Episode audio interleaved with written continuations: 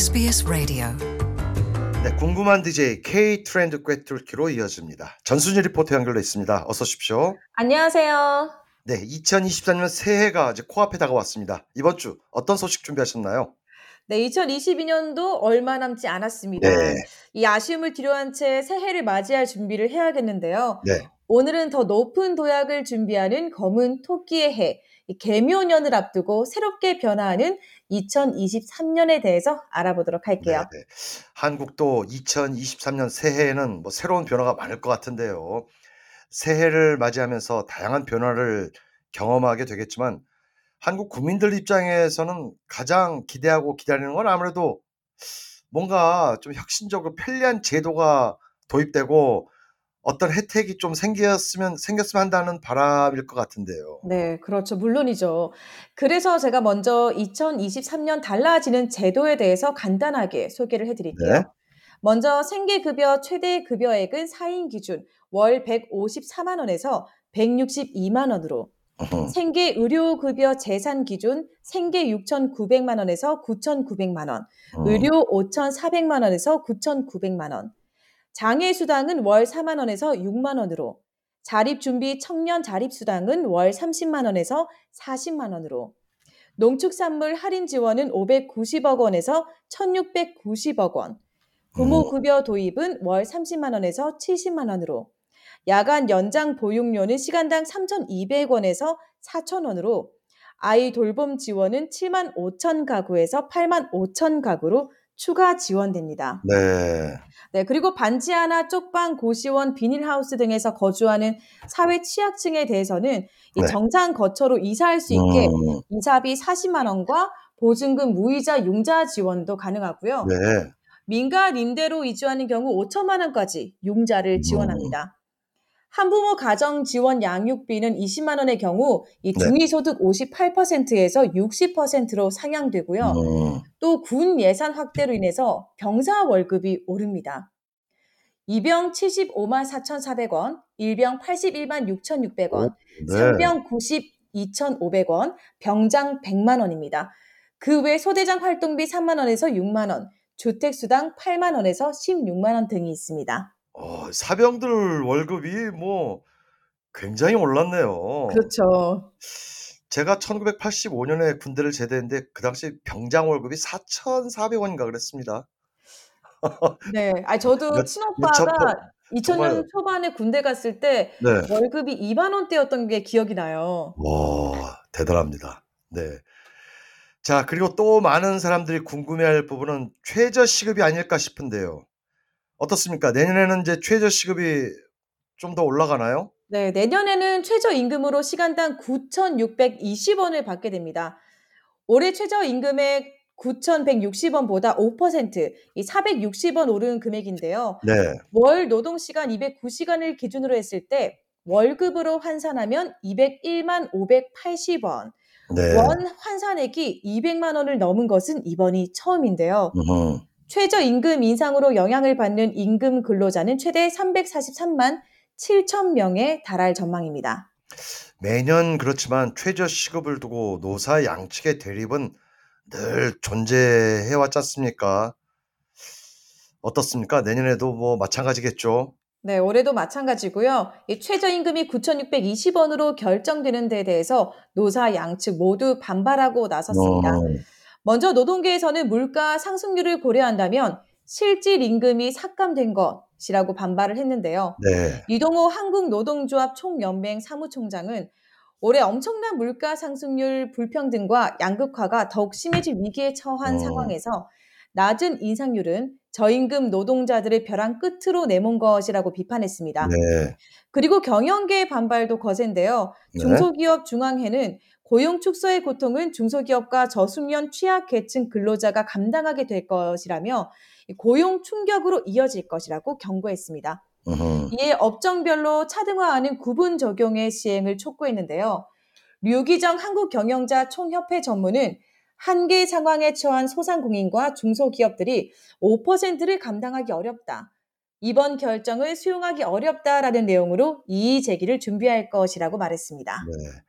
근로자들이야 시급이 올라가야 하고 반면 또 자영업자들이나 사업체들은 힘겨워하고 늘 참 극과 극입니다. 네. 자, 또 다른 어떤 변화가 있을까요?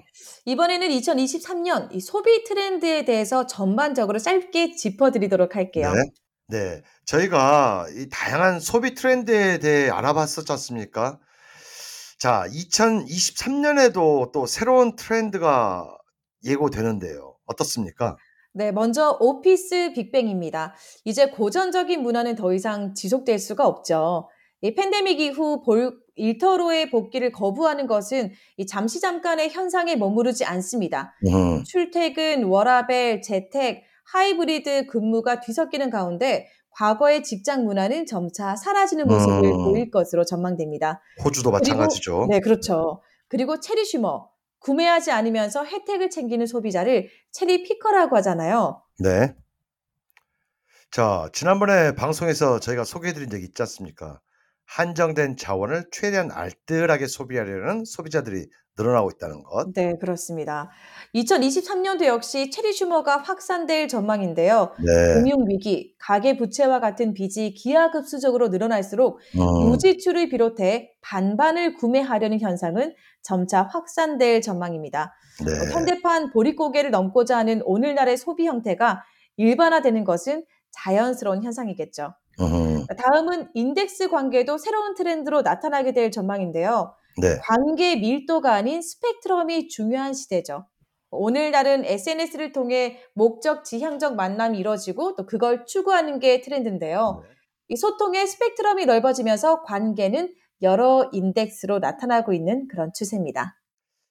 과거에는 늘 어르신들이 하는 말씀이 인생에 좋은 친구 한 명만 있으면 성공한 삶이다라는 말이 있었는데 네. 이제는 스펙트럼이 중요한 시대가 됐지 않습니까? 시대가 참 빠르게 변화해 간다는 게 느껴지는 어, 요즘입니다. 자, 또 어떤 트렌드가 있을까요? 네, 알파 세대가 트렌드가 될 전망입니다. 알파 트렌드, 알파 세대요. 네, 2010년 이후 태어난 진짜 신세대를 일컫는 말인데요. 네. 단순히 이 G, Z세대의 다음 세대가 아닌 완전히 새로운 종족의 시작이 아닐까 합니다. 음, 100% 디지털을 사용한 알파 세대가 세상을 놀라게 만들 것이라고 생각하고 있습니다. 지금도 뭐 충분히 뭐 세대 차이를 아주 크게 느끼고 있는데 알파 세대로 또 세대 교체가 되면 정말 어떤 변화를 겪게 될지 기대가 되면서도 두렵기도 합니다. 그렇죠. 이제 곧 지구촌의 주역은 알파 세대로 세대 교체가 되겠죠. 2010년에서 2024년 태어난 알파 세대는 인류 역사상 이 수적으로 가장 규모가 큰 세대이고 음, 가장 글로벌한 세대이자 인류 최초의 가상 세대입니다. 네. 밀레니얼 부모와 닮은 듯 다른 생활 방식과 가치관을 추구하죠. 음, 그런데 이 알파 세대라는 용어를 처음 만든 곳이 어딘 줄 아세요?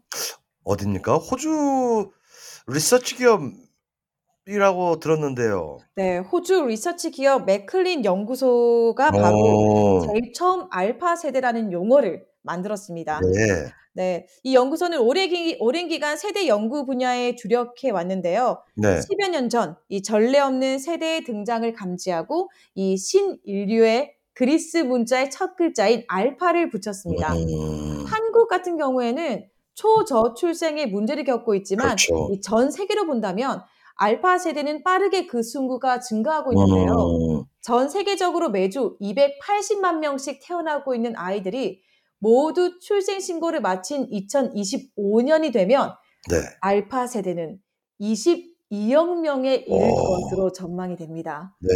네, 그만큼 뭐 내년부터는 MZ 세대를 뛰어넘어서 알파 세대를 위한 많은 변화가 나타날 것으로 전망됩니다.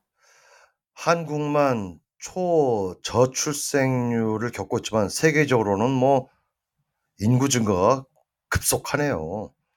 자, 이 알파 세대의 급증, 이 수는 베이비붐 세대를 초 추월할 것 같은 수치인데요.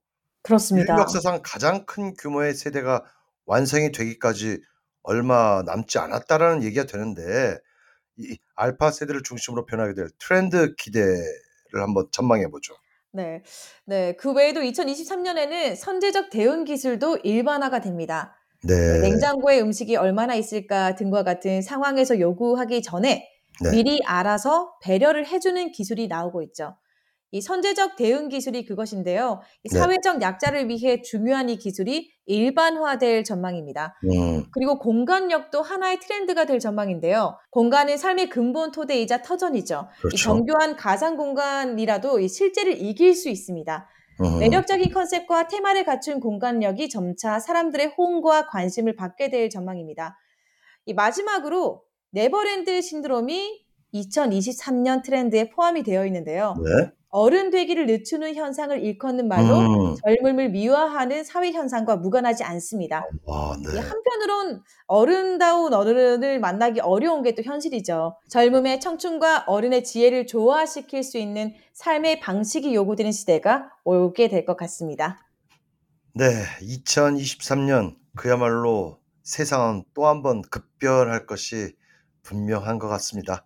네, 수고하셨습니다. 감사합니다. You're with SBS Radio.